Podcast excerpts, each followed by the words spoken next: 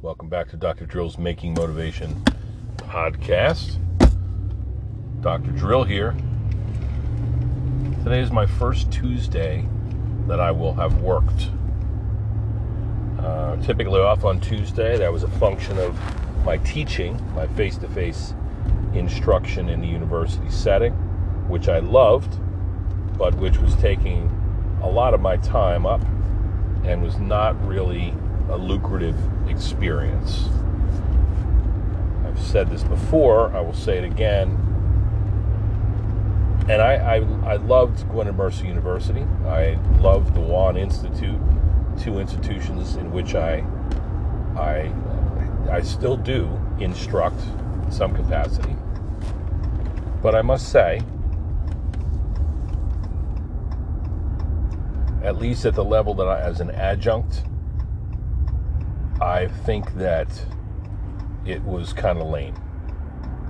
Like, I feel as though there's a lot of great adjunct professors out there teaching at our institutions of higher learning. Many people that are in the field, like doing, maybe they're an accountant or they're a doctor or, you know, whoever, and they teach a class in their spare time because they love it, because they really are interested in the subject and they're an expert in the subject. And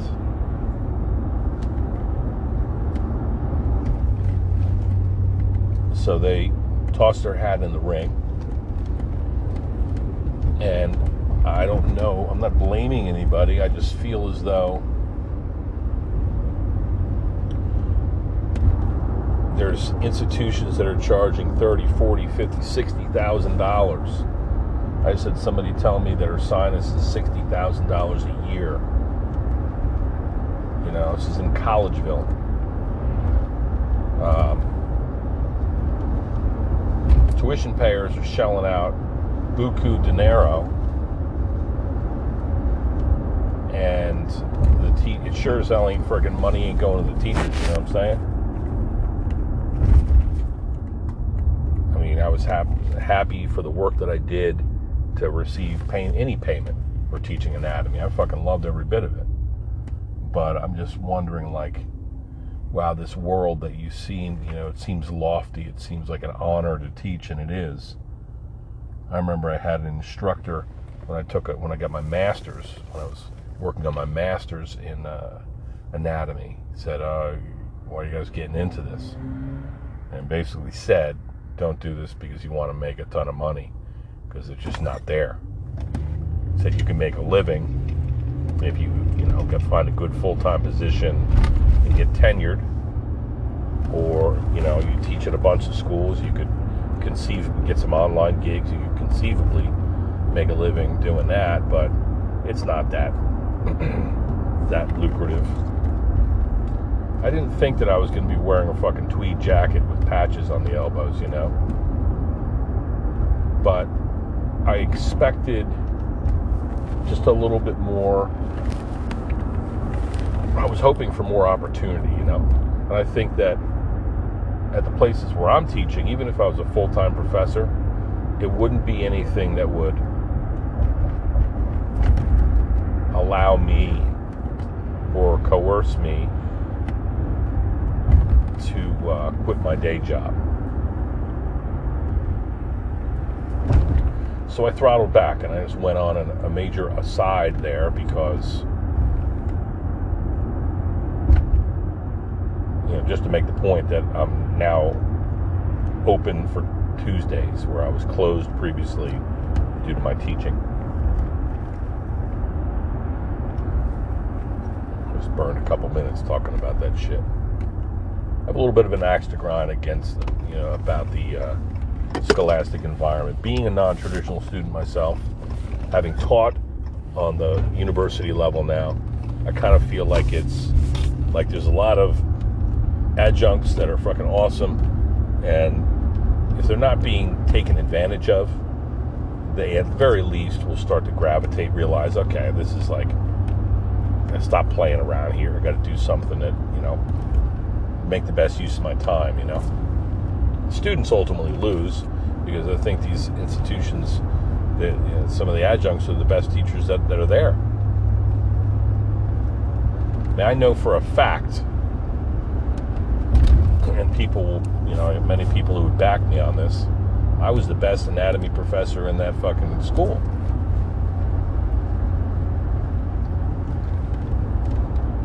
They had to limit the number of students that would enroll in my class because everybody wanted to do it. They had to give, they had to push people into other professors because everybody wanted to be with Dr. O. In fact. And so that's why I'm now open on Tuesdays because it just wasn't worth it. it wasn't worth my time, and I didn't see much of a future in it. They offered me a full time position at this very moment and said, hey, we're going to pay, uh, I don't know, sixty, seventy thousand dollars a year.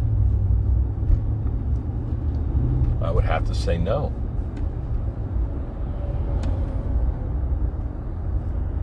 You know, I'd be bored out of my fucking cord too. so today, my first day back, it was kind of an interesting day. I'll tell you that right now. I mean, it was steady. It was kind of nicely paced, but patients will fuck that up. You know, they'll show. I had a guy show up two hours early for his appointment. Uh, last week he was scheduled for the same time. He didn't show up last week, so we had to pay double, and he showed up two hours early. We squeezed him in. Had another woman. She left her purse in her husband's car and which is now parked in long-term parking down in uh, Philly Airport. Had a patient tell me that she used to be a uh, photographer, like full-time entrepreneurial photographer. She married. She took pictures at Cecily Tynan's wedding, some other like celebrity-esque people in the Philadelphia area.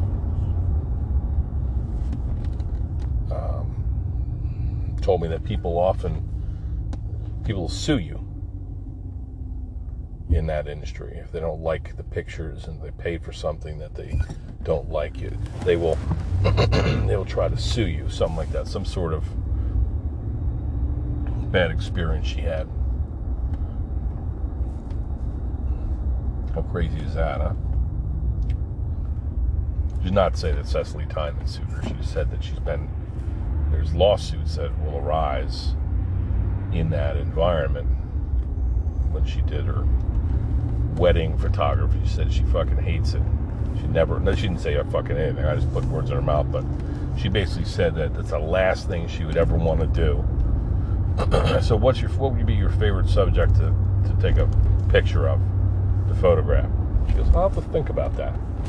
So I appreciate your honesty and. Uh, I can't wait to hear you know what it ultimately is.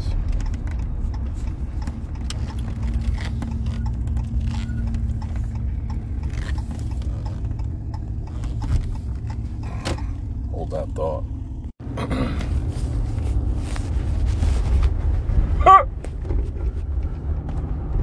okay, I'm back. So my photography friend, I put her on the spot. Said, "Okay, what would be your favorite what would you like to f- photograph more than anything? She said, Oh, not a wedding. You got it. She's to think about it. I can't wait to hear what it might be. What would be the uh, that subject? You know, and I I use the analogy. I have a friend. I don't know if I told you about my friend who's a. I mean, she's a concert violinist, man. She's the real deal. And she had a friend who's also a, a musician.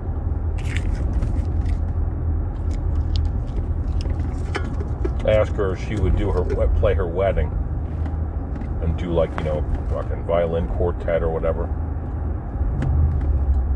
And she's like, for you, I would do it, but it's the last fucking thing she wants to do. So it's interesting, always interesting to me how people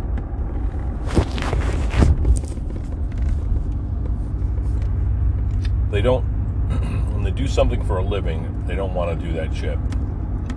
on their own time. They're just sick of it. They might be expert at it.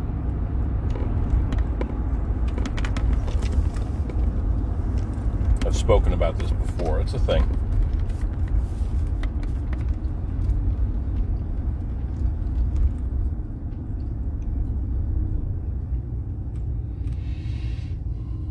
So we'll see what she has to say. This is interesting. I have a patient come in last night. Guy's a dentist. He said, "Yeah, you know, somebody such and such referred me in here. I said, that's wonderful. Thank you. I'll thank them." He said, "Oh, chiropractor. I had somebody at the Walmart. I was at the Harleysville Walmart, and a chiropractor fell down and hit her head on the curb. I rendered, you know, I rushed to her aid. I'm thinking, man, I, I know a few female chiropractors. Yeah, she's older, and she said that she got tattooed. So I know exactly who that is. I'm gonna check on her. So that was interesting. Here we are, right by the Harleysville Walmart.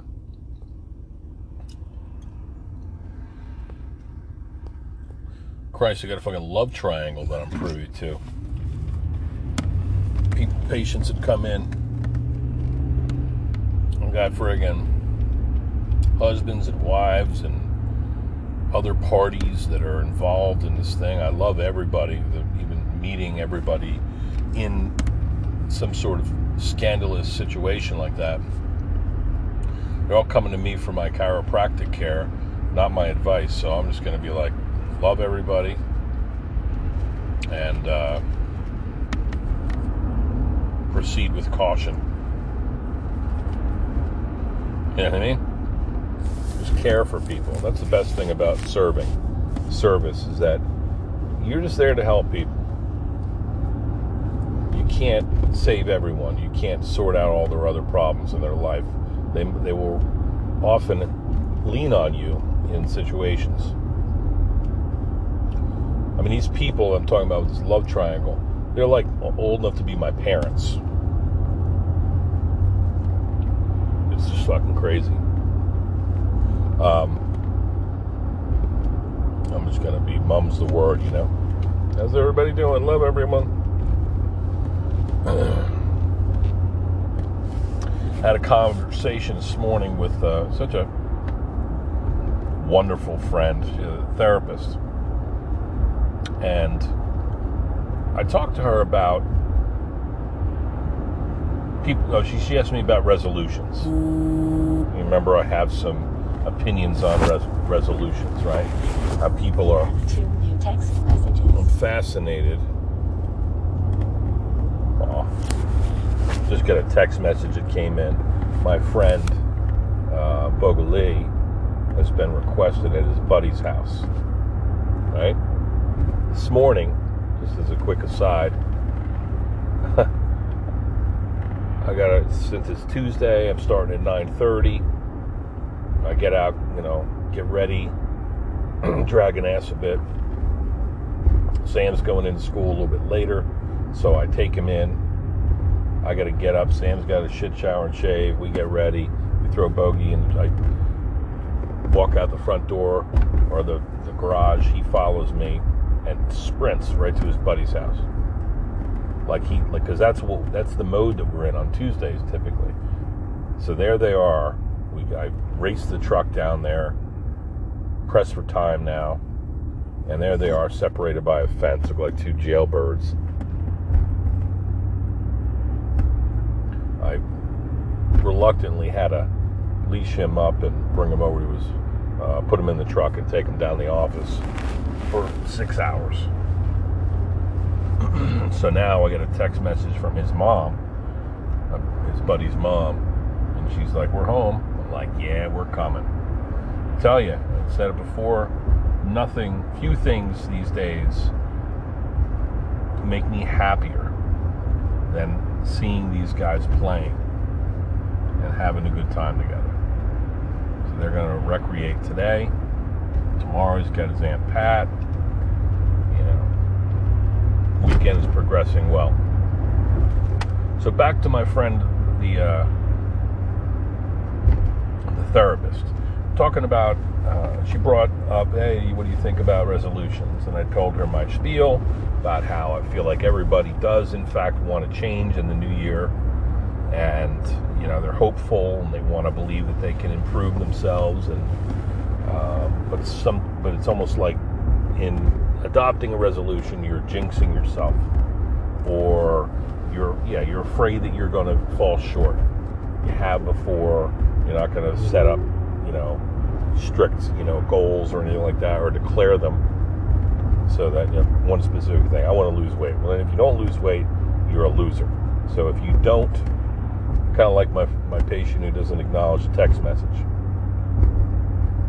If you don't acknowledge it, it's easier for you to overlook it and something came up. Lo and behold, something came up. Listen, motherfucker, if you make an appointment, you keep it. Don't tell us at the last fucking minute. I'm gonna, I'm gonna get on about that. Same thing with resolutions, right? People are like, oh, maybe if I don't say anything, maybe if I don't make a resolution, then that must mean that uh, you know it's okay to fall short of it. So talked to her about, gave her my two cents about it, and I said, you know, there's this phenomenon this time of year. People are, you see all these folks in the gym, uh, and us avid gym goers will say, "Hey, you know, look at all these people here now. I bet you're not going to be here in in a month. You know, it'll clear out." Which it does. So it's a matter of practicality, but it's also um,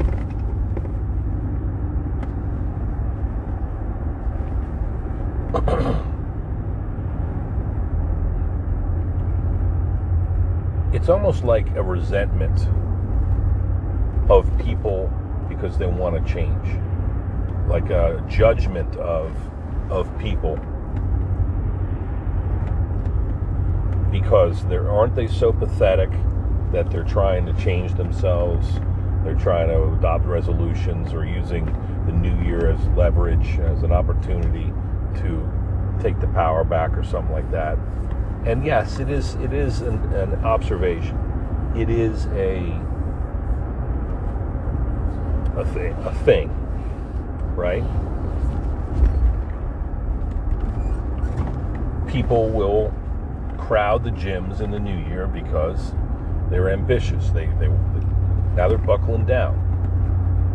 And on some level, yes, we, you know, it's annoying because sooner or later, usually sooner, they're going to fucking drop off. But what if we, rather than, you know, looking at the, regarding these people with disgust, what if we embraced it and said, you know what, like if I was the gym, I would say, uh, oh, I know what it is. Somebody told me the other day that a gym stopped accepting memberships in the new year because of this whole thing. I thought that's fucking dumb. I'll tell you why. You know, we should be we, rather than scowling at these people, we should embrace, you know, like and make it easier for them. You know, if I were the gym, I'd write something like, "Hey, it's going to be crowded in the new year this is a good thing. You know, we're excited for people to come in here with their goals, their dreams and ambitions, and we want to help you. Let us know how we can. You know, please be patient. If there's somebody that's crowding an exercise area, uh, please be patient with them. They're trying to improve themselves. And this is the time of year when people really get ambitious in this regard. So let's be understanding. Let's help them Let's help one another.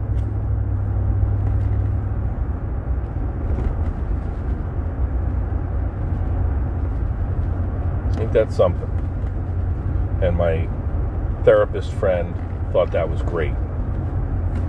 She was, she was kind of like, "Oh, I like that. I'm gonna, I'm gonna be like that." You know, like people buying, getting their Fitbits, and people buying their, you know, lining up to buy their shoes their running shoes or whatever the fuck they're doing, getting their pelotons. Yeah, we can we can look at this with contempt because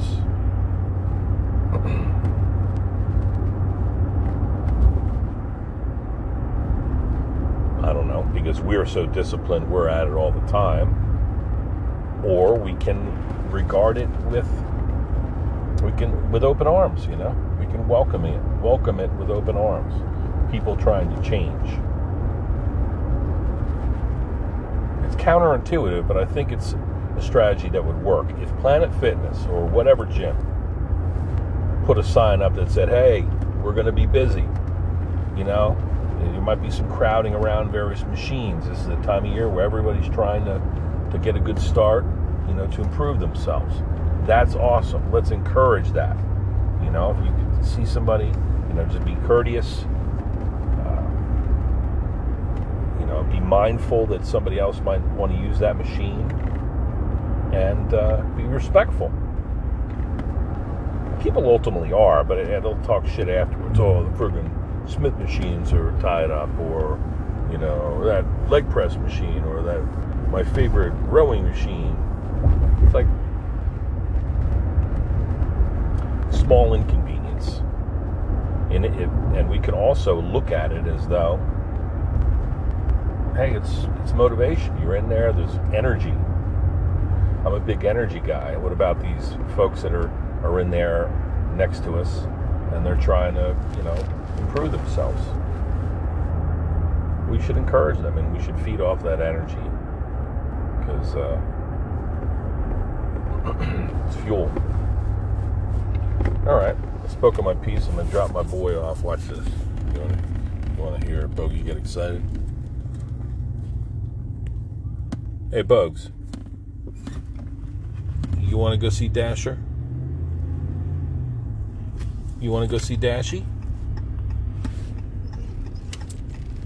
We're gonna go. We're gonna pull right into his driveway. I'm gonna let you out. You guys will play. I know. I wonder what his voice would be like. Right, buddy? We're gonna go see Dasher right now.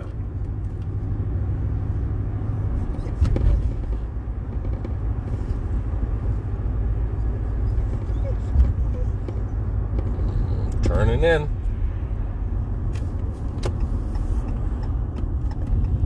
Here we are.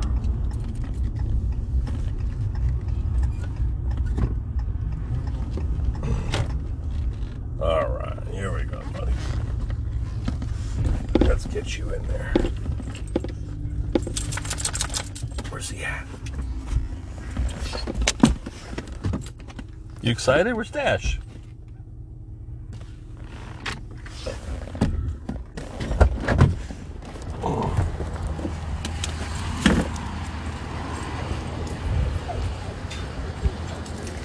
Yay! Hey! Come here, boy. Oh, I know, I know. All right, hold on.